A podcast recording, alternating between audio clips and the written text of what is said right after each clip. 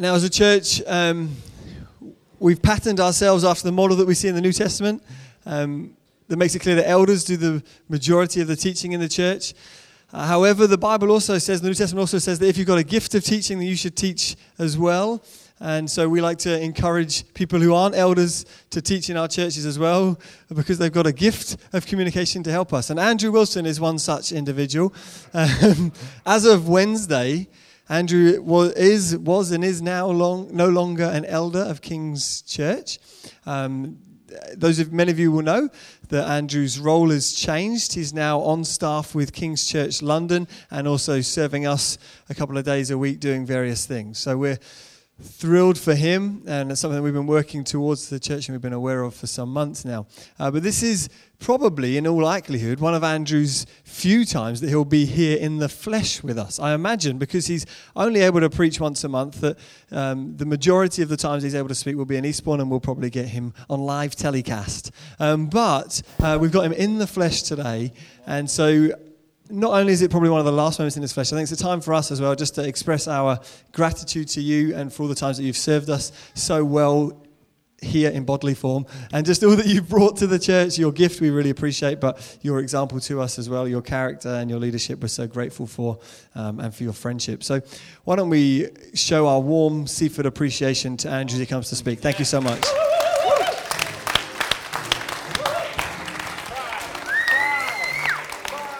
Thank you very much. Thank you.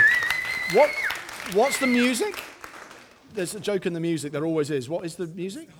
Oh, right. Okay. Thank you. Thank you so much, guys. That's very, very kind of you. Um, in the, in the sort of collegiate spirit, actually undermining slightly the lovely words Jez has just said. I saw Vince and the gents earlier. Uh, Vince, who was playing the drums, and you said, Ah, so this is your last Sunday you're going to be here in bodily form? Yes, all right. Well, Jez has renewed, uh, withdrawn your visa. We're pulling up the bridge over the Cuckmere and never allowing you back. I thought, Oh, thanks. And in that spirit, I thought you might like to know that last week, so you did the sports, a lot of you were there for the sporting event last sat Sunday afternoon.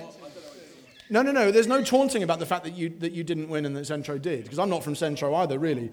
But what I will say is that as I was leaving, I heard this kid of about eight who's from Hampden Park. And he was just walking by, I don't even know their name, but I was walking past them and I just heard them go, To be honest, I'm just glad that Seaford didn't win. I, I just thought that was brilliant that Jez has managed to create, engender hatred within the children of the other.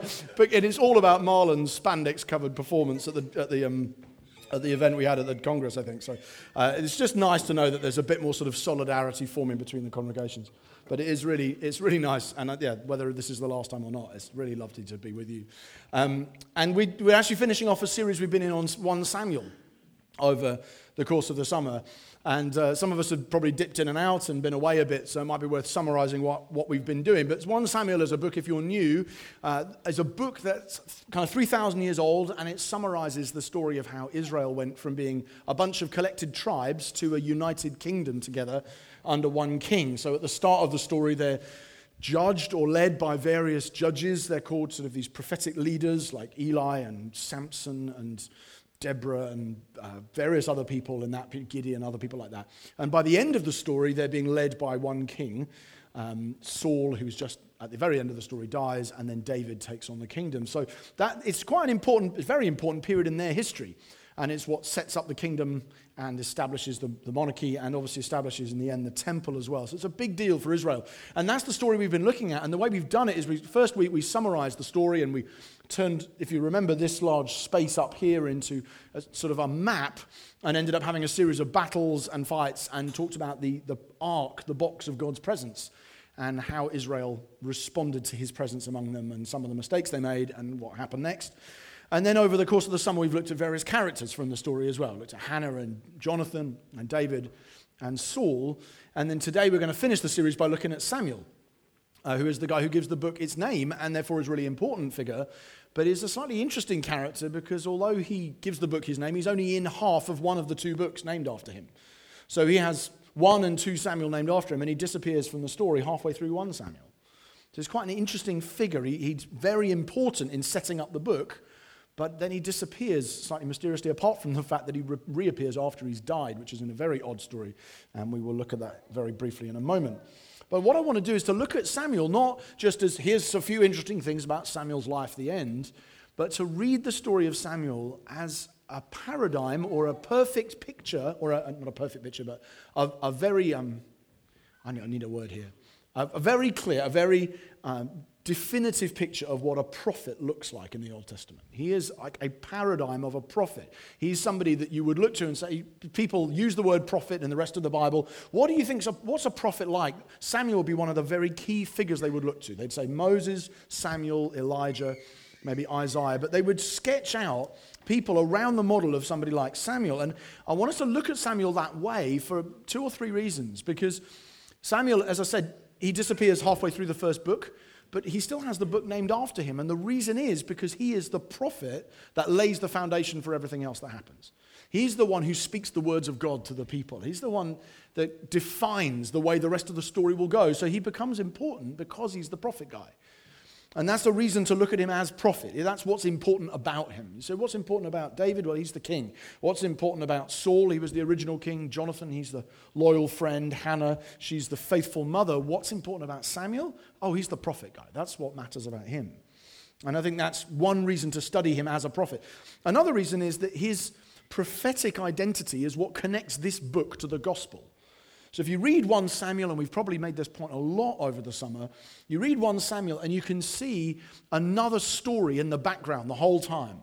You see this, this, this woman who's crying, asking God for a baby, and in that you see the picture of Elizabeth and Mary at the start of the Gospels. You see this prophetic figure saying, A king is coming, and God's going to anoint him, and you see John the Baptist. You see the king, David, coming, and you see Jesus. You see Saul, the older king, who's trying to kill the new young king, and you probably see Herod. You see David's friends, his mighty men, wandering around with him, hiding and ducking and weaving and keeping out of sight. And you see the disciples, who, and then you see the march on Jerusalem, and you see the march on Jerusalem. And you see the, the stories that run in parallel in a lot of ways. But it all begins with Samuel as prophet, the guy who steps in and says, God's coming. God's going to do something different. He's going to bring about a kingdom. And so that's why Samuel's important, not just in the book, but in the whole Bible. And if I'm honest, I also have a third, more personal reason for talking about Samuel as a prophet, which is that this book has been very prophetically influential in my own life. I just want to mention a couple of examples of why. I, has just said, it's, I I stepped down from being an elder this last week, but over the last 10 years, really, the reason I've been in this church for as long as I have so far, really is because of a prophetic word that we, were, we received about 10 years ago about being in a, in a private context, about six of us in the room. But Rachel and I were, had a, a, prophetic guy called Keith who was speaking to all of the leaders about individual things. And he, but he said to me, we were about to leave. We'd, we'd um, not for a bad reason at all, just we, we'd recently been married. We felt like, well, I don't know what we're going to do. Maybe there's a leadership challenge ahead. Let's look and see what it is. Let's see if we're going to go and I'm going to go and lead somewhere in another church. And we were looking at that, and we were in this gathering, and this prophetic guy said, brother. He would, he's one of those guys who would call everybody brother. Brother, God. I think that's usually what happens when people forget your name. It's just a. If, if, in fact, if I ever do it to you, it's certain that, that particularly if you're a woman, it's certain that I've forgotten your name. I, I would generally do sister then. But, um, but these guys like, brother, uh, God says that there's a Jonathan season for you now. You're to be a Jonathan season, like not a David. You may be a David in the future, but for now, you're going to be in a season of carrying somebody else's armor and work, covering their back and defending them and protecting their interests. And later you'll find people will do that for you. But for now, you're to be a, a, Jonathan, somebody who's a number two guy who stands next to the guy who's in charge and helps him. And I knew it was God speaking to me about serving Graham in that way in the church. And we've spent the last 10 years here really because of that prophetic word. So this book's been very prophetically shaping in my life. And then more recently, there's a serious bit here and then a silly, a funny bit here, which I hope you'll think is funny. And if not, I'll feel embarrassed. But, um, but there's a, the serious bit of this. This is just a year and a half ago. We're in a, a church prayer meeting. And there's a women's conference about to take place, which the, a lot of the women in the church are going to go to. Some of you went. And um, and it's down, down in Brighton. And so what we did unusually was we said, now let's have men praying for the women. And normally in the church, this is like a rule of charismatic churches, wherever you are in the world, men never pray for women and women never pray for men. It's the sort of rule we all have. Um, and it's probably a good one, but it sometimes feels a little bit weird. On this occasion, it was men praying for women because it was a women's conference. So who else can do the praying? And Rachel, my wife, is, um, has these two guys, both of whom are quite serious intense kinds of characters who sort of gathering around her and praying for her. And there was this beautiful prophetic word that came through, and then a cataclysmically awful faux pas that came in the midst of the prophetic word as well that made her really want to laugh. Um, but the serious bit, which was beautiful, and the reason for mentioning it is they're laying hands on her and praying, and, and we are, at the time, have told nobody, but we're, we're thinking we've got two special needs children. We wonder, could we always written off having a third child? Would we be able to? Don't know. Okay, well, probably not. And we're just beginning to think, maybe, I don't know, maybe this would be a possibility. Hadn't told anybody, hadn't told our parents, no one, friends, nobody. Just begun to talk about it. And this guy, just out of the blue, starts prophesying, saying, I believe God says that he's heard your Hannah's prayer. And he's going to confirm it to you this weekend at this conference through the word of two or three witnesses. And Rachel's like, whoa, that's, that's amazing. Hannah's prayer. He thinks he's meaning metaphorically. But she's thinking, oh, Hannah's prayer, that's a, a prayer for a baby. that's exactly what I'm talking to God about. How could you know that? So, anyway, she goes off to this conference, and on the Friday evening, she begins to talk to her sister about it and say, I don't know, we had this word, it was really amazing, but I, I don't know what to make of it because I just can't help thinking that if we were to have a third child, we would somehow need a third adult in our family as well. I just don't think we could cope unless that happens. I don't know how this works. And then the next morning, she goes to the conference, and another friend comes up who knows nothing at all about this, either of these stories, comes up and says, I don't know what this is, Rachel. I just had a picture for you, um, but I just felt God show me a picture of a baby's high chair and next to it, an adult's chair as well. And I don't know what it means, but I just thought I'd leave it with you, and walked off. And Rachel's like, wow, God is speaking. So we ended up thinking, yeah, okay, God is in this, and I think we can. There's always a risk to bring a child into the world, and we, we thought, yeah, okay, well, in that case, we will try and have a baby. And we, um, four months ago, our son was born, and in the same way that Hannah called her son Samuel, which means God hears, we, we called him Samuel as well. And it's so we, effect, we really feel like prophetically this book has given us a child and 10 years of just a wonderful place to serve in the church as well. The funny bit of the story I will tell you is that while Ian was, and he knows that I'm telling the story because I told the whole church in Eastbourne a couple of weeks ago, while Ian is going for it and using biblical imagery, uh, he, he uses slightly an image that, with hindsight, when talking about pregnant women, is probably a little inappropriate. Um, where he was just sort of going for it and saying, Lord, I want to pray for Rachel that you, as she goes to this conference, you would bless her mightily, Lord God. May she be like the woman with the oil with those huge jars. Oh, Lord, fill up her jugs, Lord. And, and Rachel, in that split second, was just like, trying to, th- she said to me afterwards that I could feel a crack in his voice as he said the word jugs. I think he realized what he'd done. And he's like, oh, fill up a jugs, Lord. This sort of little noise came out. And uh, she said, I was trying to think of pets dying. I was trying to do everything I could to avoid laughing in this beautiful prophetic moment, which I felt had slightly gone weird. Um, but anyway, there's, so there's a, I have a, a personal prophetic history with this book as well, which, I, which is worth sharing from the context of prophecy anyway because it reveals the kinds of what we mean by prophecy. Sometimes is a little vague, um, but those are two examples of prophetic words we've had, or I've had, that have really shaped our lives. And so I want to look at one passage in particular in 1 Samuel, which is chapter 7, and hopefully we might have an appearance. Yeah, we do. Um, so 1 Samuel chapter 7. And I want to ask a specific question of each section of this story, which is what does a true prophet look like? Let's take Samuel as an example of a true prophet, a really good example of a prophet. What does that look like in practice? And I think that's a very important question for us to ask because often, particularly if you've been around churches like this, charismatic churches for a while, you'll know that prophetic ministry sometimes gets associated with some slightly incidental, funny habits that we have rather than anything that really is what the word means in the Bible. So, prophetic ministry might, or a prophet might mean somebody who speaks even in a particular style yes, I just believe God, you know, almost as if that's what prophecy is. It's somebody who puts a particular face, screws their face up, so begins to declare things, thus saith the Lord, if you're in more Pentecostal context or something. It might be people who sort of, you know, have affect a certain voice or begin to talk about a, a sort of an atmosphere of something happening. And sometimes people, God does speak that way. Some people prophesy that way. A lot of the time, that's not what prophets do. And in the Bible, none of those things are really mentioned. The issue is not so much how do you say it, or what's the form of speech you, you use.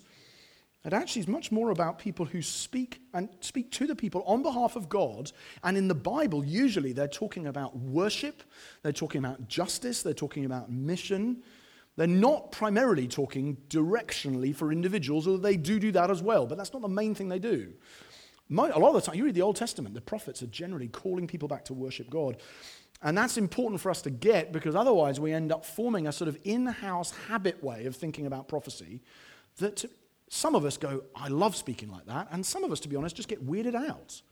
I think as people, we're on a spectrum. And some of us will be like, I I'm quite charismatic weird. I'm quite loud. I'm quite confident. I'm quite prepared to do silly things, like, you know, you know jumping around and hopping. And I, if somebody says do them, I do them. I, I'm quite confident person. But there's a lot of people around me, including in my own family, who get really spooked when people do that. And it's actually not helpful for us to say prophecy is acting weird in a Christian meeting. And actually, a lot of the time, what prophets do might seem very normal. But what it involves doing is declaring what God would have his people do to his people in ways they can understand. And often that does focus on, as I say, worship, justice, and mission. And uh, so we're going to have a look and see what a true prophet looks like in, the, in these passages. 1 Samuel 7 and beginning at verse 3. And Samuel said to all the house of Israel, If you are returning to the Lord with all your heart, then put away the foreign gods and the Ashtaroth from among you, and direct your heart to the Lord, and serve him only, and he will deliver you out of the hand of the Philistines.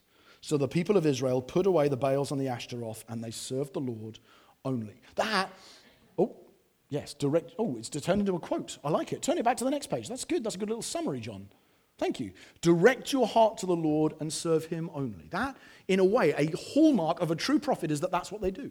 They call people to worship the Lord and him only. And that's what Samuel does throughout his life and ministry. That's his, one of his big things. You say, What's a prophet? Oh, he's a person who turns up in front of the people of God and says, Hey, worship the Lord and no one else. Put away false gods. That's what Baals and Ashtaroth are. They're fertility gods, phallic symbols, that sort of worshiping the, the gods of the sun and the moon, that kind of thing. Put that away and instead worship the Lord only. And that characterizes Samuel's whole life, that, that passion. That's why he gets so upset when the people ask for a king. We want to have a king like the other nations. I don't want you to be like the other nations. I want you to worship the Lord and him alone. It's why he tells Saul his kingdom is over when he doesn't obey God and destroy the Amalekites. All the stories we've seen through this summer where Samuel confronts anybody about anything, the chances are that it is about Samuel's concern that people worship the Lord and him only, because that's what prophets do. It's even bizarrely his passion after he's dead. So you've probably already heard this story, but Saul, when he's worried about whether or not he's going to win a particular battle, consults a medium who speaks to Samuel after he's died. It's a very strange story, and I don't know quite what to make of its significance for mediums and the dead today, to be honest. But as he's doing it, Samuel, the dead Samuel, effectively speaks to Saul. What are you doing? This is wrong. Even after death, he's still angry that Saul would be as sinful as to consult a medium or a necromancer. So Samuel's passion that people worship the Lord only dominates his life even into his death. Prophets do that. Prophets are passionate that people serve only God. And that's true of Moses, it's true of Elijah and Isaiah and Amos and Jeremiah and John the Baptist and Jesus.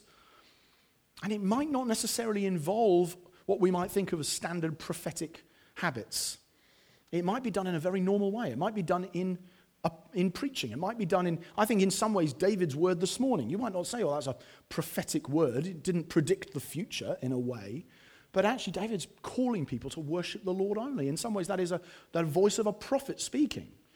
Um, and that doesn't mean he's about to do a mystic meg and start saying, oh, you know, I, and Jenny, I see you're wearing a multicolored dress and there's a multicolored man will appear. And, you know, I mean, that doesn't, I'm not disparaging that, right? I've just given you examples of that kind of thing in my own life, of people speaking with clarity about my future. So I don't disparage it. But I just don't understand that the Bible doesn't limit prophecy to that.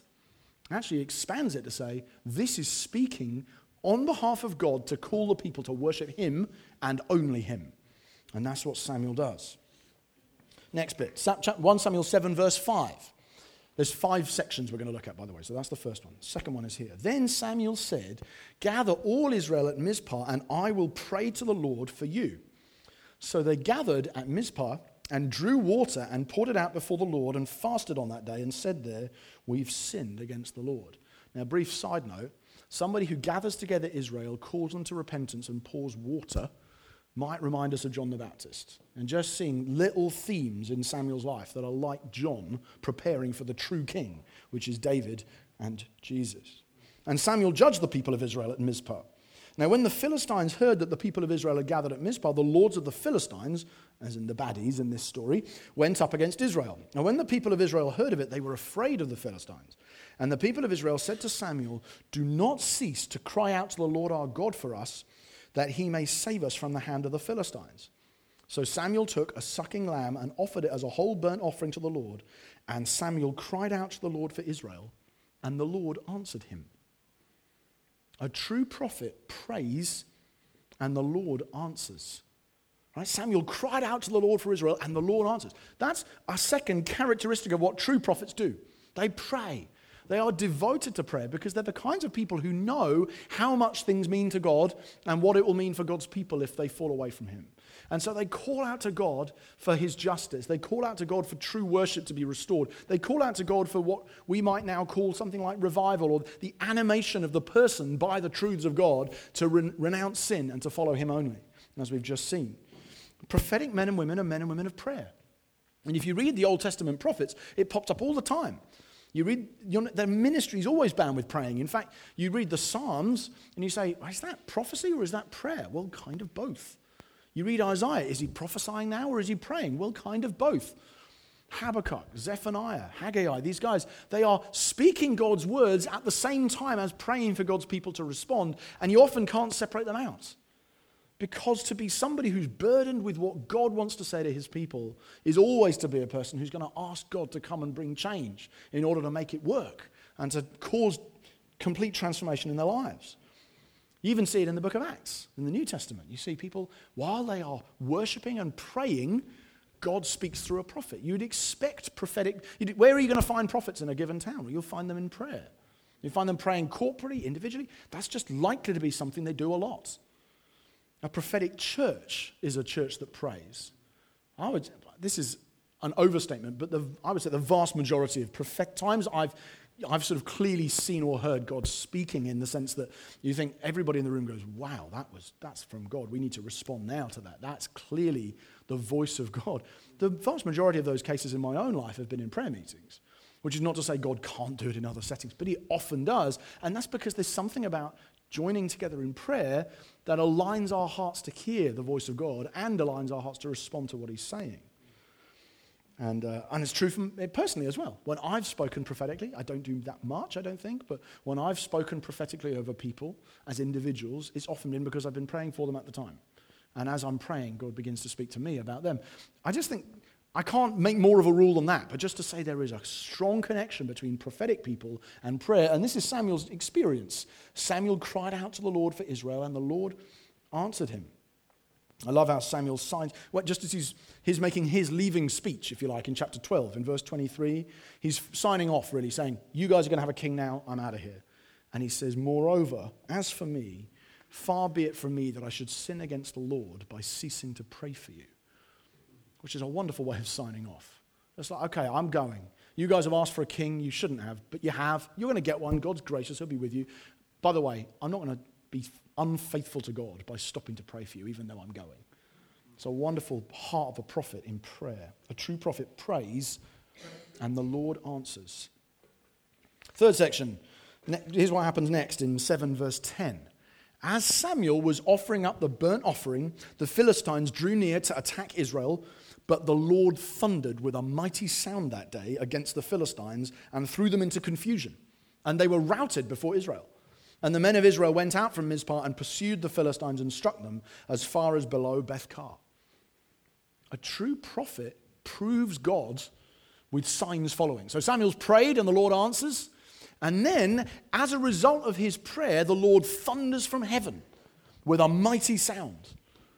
That in a sense, the prophet is not only praying and challenging the people, he's also seeing that God has vindicated the fact that he's a prophet by showing a sign, by demonstrating that he is one of God's men or women. Signs follow true prophets. A true prophet proves God. And so when they speak on behalf of God, something comes about to demonstrate that this person is genuinely speaking for God rather than blowing smoke or rather than lying or trying to deceive the people human words are vindicated by divine action. That's what happens when prophets speak. That doesn't mean it's always thunder, of course. In Samuel's life, funnily enough, it often is. There's two separate stories one good one, one bad one, and both of them are accompanied by thunder, um, which is strange. And in his case, that's the way it works one here and one in chapter 12. But often it'll be other things. In Elijah's case, for instance, fire comes out of heaven and burns up a sacrifice. In Jeremiah's case, the people go into exile for 70 years. So it's not all immediate moments of drama. It's not to say, oh, goodness, when David spoke this morning, no fire came and there was no thunder. Gosh, David must be an idiot. That's not the way it's going at all. Actually, there's vindication of divine activity that might work in all kinds of different ways. Jeremiah, it was a 70 year journey into another country. For Agabus in the New Testament, if you've come across him, it's a famine a long way away amongst another group of people that the church is then going to fund and support. My favorite one is in Deuteronomy 18 which is just simply that the prophecy comes true. That's, that's the sign, is that the prophecy actually happens when someone predicts something. Moses' common sense test. When a prophet speaks in the name of the Lord, he says, if the word doesn't come to pass or come true, that is a word that the Lord has not spoken. The prophet has spoken it presumptuously. You don't need to be afraid of him. Which sounds very obvious, but in some ways you need to hear it sometimes. I've, in pastoral life, you sometimes meet people. I've met a number of people like this where they received a prophetic word, by which, you know, it's often kind of terminology for somebody spoke something on behalf of God to them as a young person, and they've lived waiting and waiting and waiting for 30 or 40 years and it's still not come about and they can get quite upset and I, I know one guy in particular who left the church about 15 years ago some of you know them basically over this issue. They had a prophetic word that they were going to do some amazing thing. It never happened and they just lost kind of nearly lost faith in God, certainly lost faith that God was going to bring them into fruitfulness and so on, because the, the, the prophetic word had kind of bound them up and not come about. And Moses, Moses would liberate people a bit like that, say, if this thing doesn't come about, that might just mean it wasn't God. Doesn't even mean the person who said it was a liar or a charlatan. We don't know. I can't always explain why these things don't happen. But what you can't do is think, oh, well, God doesn't know what he's doing. No, it just might mean that person wasn't speaking from God. That's okay, happens sometimes. Move on. And I think the, the, the reality is that a true prophet has signs that demonstrate that they were telling the truth.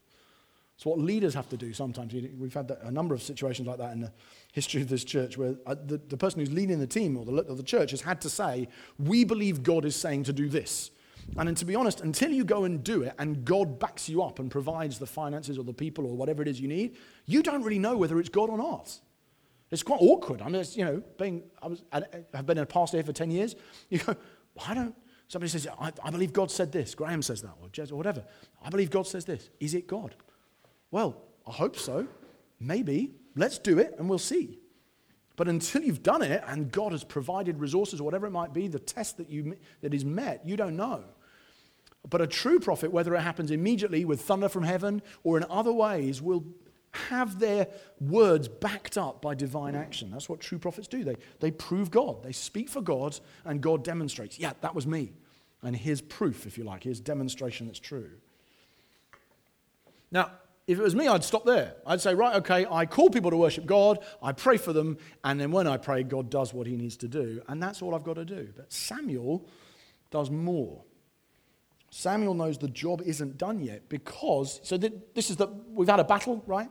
Samuel says, People worship the Lord. Right, we're going to go out into battle. I'll pray for you. You go out into battle and you win. And that's what they do. They go out and they pursue them all the way as far as below Beth-car. They win a massive victory. And you and I would probably at that point go, Great, I'm, I'm a good prophet. I've done it. There we go. We won the battle. Sit down. Put your feet up. Samuel knows that's not enough because Samuel knows people forget. And a true prophet reminds people of God's acts of deliverance, even after they've happened. Look at this, 712. Then Samuel took, to the battle's over, then Samuel took a stone and set it up between Mizpah and Shen. I'm thinking a stone not like the kind that we have on the beach here. I assume. I don't think anybody, oh, look, that, that pebble proves it. God has been faithful. I'm thinking something like a sort of an ob. I always hate this word. Obelisk, obelix. Which one is the stone and which one's the Asterix guy? The obelisk. Yes? It's just one of those words I've got a blank on. An obel- I'm just imagining, anyways, a sizable stone gets plonked down, or a menhir, or something like that. So people walk past. He sets up a stone between Mizpah and Shen and called its name Ebenezer, For he said, Until now, the Lord has helped us. Ebenezer means stone of help. And so he sets up a symbol, a big physical thing that people can walk past and see probably from some distance and say, That's the stone that reminds us of that day God fought a great battle for us.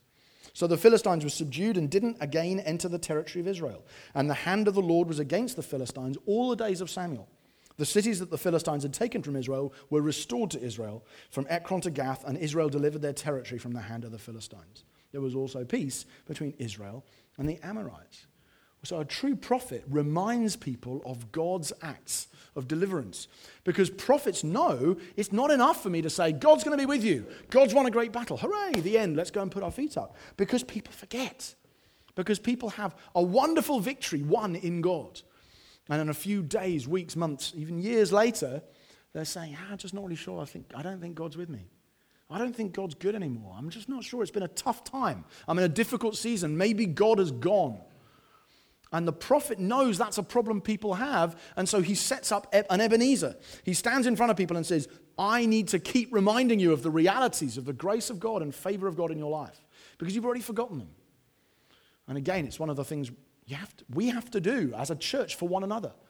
You probably, this is how, what encouragement often takes that form, doesn't it? You're talking to somebody or praying or you're in a life group setting or something, and somebody is saying, I just feel like God has left the building in our lives for now. Uh, us as a family, as a person, this is such a challenging time.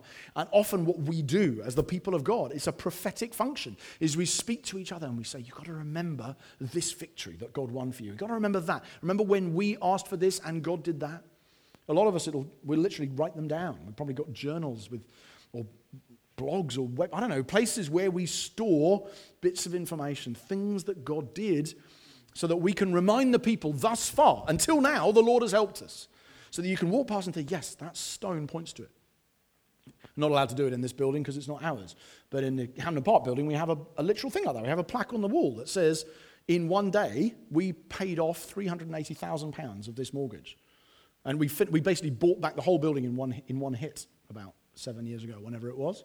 And we literally put a, a plaque on the wall and so you walk past it now, and it's just a reminder. Until now, the Lord has helped us. The Lord has done some. Everybody at the time went, "That's just silly. We're not going to do that in one go." But it's nice that you're asking. We'll have a, have a we'll try and take a third of it, and it all went in one go. And we, this needs an Ebenezer. This needs a thing, a, a memorial that points us to the acts of God in our defense, and that's true at individual levels as well. It's good for families to have them. It's good for groups of friends to have them. That's what prophets do. They and that probably sounds strange to some of us because we're used to thinking a prophet is all about the future. This is going to happen then. That's what will happen then. Actually, a lot of prophetic ministry is often about the past. You'd be surprised. But you read Isaiah, Jeremiah, and the rest, and you'll think they are repeatedly referring to what God has already done in the Exodus or in whenever it was, and to Abraham and, and beyond. God did that then, and then, and then, and then. Look at his record. So trust him in the present for what he will do in the future. Prophets do that. And a large part of our prophetic calling, even as a church, called to be those who are the, like the heirs of the prophets, as Peter says in Acts 3, is to remind ourselves and one another of God's acts of deliverance in the past. Until now, the Lord has helped us.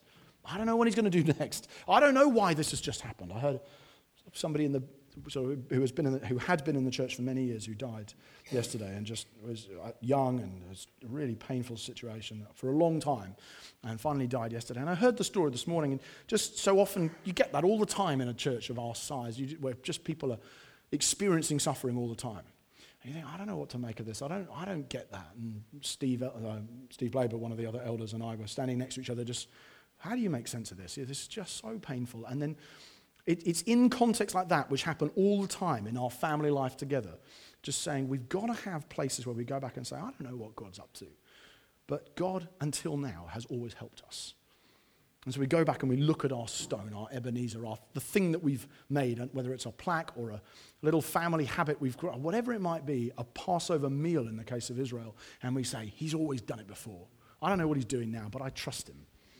And that's what prophets do. And then finally, Notice how the chapter ends.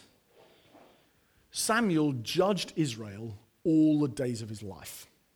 And he went on a circuit year by year to Bethel, Gilgal, and Mizpah, and he judged Israel in all those places. Then he would return to Ramah, for his home was there, and there he also judged Israel. And he built an altar there to the Lord. A true prophet stays the course. True, false prophets don't. False prophets flit. False prophets are attracted to the latest new shiny thing. Oh, yes, I think this might be happening. yeah, oh no, it didn't happen, but this might be. This is the next big thing. Oh, yeah, let's go over there and have a look at that. True prophets might have less drama sometimes, although thunder's pretty dramatic, I think. But what they do is they just keep going. They go, and then Samuel went on a circuit. So he went, okay, I'm going to judge Israel from Bethel. I'm going to come over here and judge Israel at Mizpah, and then judge them at Ramah, and then or judge them at um, Gilgal, and then I'm going to come back to Ramah and judge them from home, build an altar, and then the next year I'm going to go off and. And true prophets do that. Samuel judged Israel all the days of his life. He just consistently kept telling people, This is who the Lord is. Worship Him. Here's what He's done. I'm going to pray for you. We're going to see God bring breakthrough. We're going to challenge you to continue following God, and then I'm going to do the same again next year. True prophets do the circuit, they go round and round, year in, year out. They look to restore the throne of God in the hearts of men, no matter how it happens and how long it takes. And then they go home, and then they worship, and then they get up, and then they do it again. Many, there's people in this room who've been faithfully prophetic in that sense for a very long time, just staying the course. You know that nobody probably in your life has ever said, You're the person who brought the prophetic word that completely changed my life. You may never have prophesied a, a new baby into the world or prophesied a ministry direction for somebody, let alone seen thunder come or fire come out of the sky because you spoke. But you have also spent, many of you, a lifetime or decades speaking the truths of God to other Christians, reminding them of what God had done, praying for people, and seeing little bits of breakthrough, and then doing the same again next year. That's the kind of prophet Samuel is, and I think that should encourage you. Right? You may not get the thunder. Some of us don't. I've never have. actually had artificial thunder in preaching on one occasion. I actually got somebody to turn on thunder in order to try and make it, oh, make the impression of the point I was making. But I've never had real thunder, I've never had fire. But you got to, but I hope by the time I'm whatever, God willing, 70, 80, 90, or whatever it might be, when I go, that I've spent a lifetime just pointing people to the fact that God is worthy of worship and that He's always helped us and praying for people and seeing God bring little breakthroughs or big ones and then doing it again the next year. That's the kind of prophet Samuel is. So a true prophet calls people to worship the Lord, prays, proves God, reminds people, and stays the course. But in many ways, you would look at that list and say, yes, Samuel's a good example of that. But actually, if you read the whole story and not just this nice little section I've cropped out today, you'd say, yeah, but he's, he's good. He's not perfect, though. He doesn't fulfill all of those things all the time. He seems to have been, had a, a, number of failings as a parent. His kids did not come through with anything like the passion for God that he had, and he seems, in a way, in the story, perhaps to be held a bit responsible for that in some ways. As a prophet, sometimes he judged people in a worldly way rather than in a divine way. He thought David was a waste of space when he first saw him. He said, This is ridiculous. God can't do that. He, he's not a perfect prophet. He's a good prophet. He's not a perfect man. So, if anybody had seen that kind of ministry and then remembered the word Moses gave a long time before, one day a prophet like me will be raised up among you, they'd have looked at Samuel's life and they'd have gone, yeah, nearly, not quite. But a thousand years on from Samuel, two prophets arrive in Israel at the same time. They're The older one's like Samuel, and he lives out in the wilderness and he eats locusts and wild honey. And then there's a younger one, his cousin, who surpasses him by so much that the older one says, I'm not even worthy to tie up his shoes. And obviously, his name is Jesus. And this prophet calls people to worship the Lord only, like you've never heard it before. He's so animated by that desire for the people to worship God that he goes into the temple itself and he trashes it because he says, You have not worshiped the Lord only. This is supposed to be a house of prayer. You've turned it into a den of thieves. And he goes crazy and turns the place upside down out of a passion for exclusive worship of the one God. He's the kind of guy who somebody says, What's the greatest commandment? He says, Love the Lord your God with all your heart, mind, soul, and strength. That's the big one. You do that. He calls people to worship the Lord. He prays, and the Lord answers. And that might be just as he's about to die. Father, not my will, but yours be done. It might be when he gets up very early in the morning while it is still dark and goes into the hillsides to pray. It, in my, one of my favorite stories of this is of Jesus' prayer life is when he's about to raise Lazarus from the dead. He's standing outside the tomb and he says, Father, I know that you hear me. In fact, to be quite honest, I'm not praying this for your benefit, but for this lot, so that they know that I've already prayed and you're going to do it. Oh, by the way, Lazarus, come out. I love that. His reflection of his prayer life. He prays and the Lord answers. He is a prophet who proves God with signs following.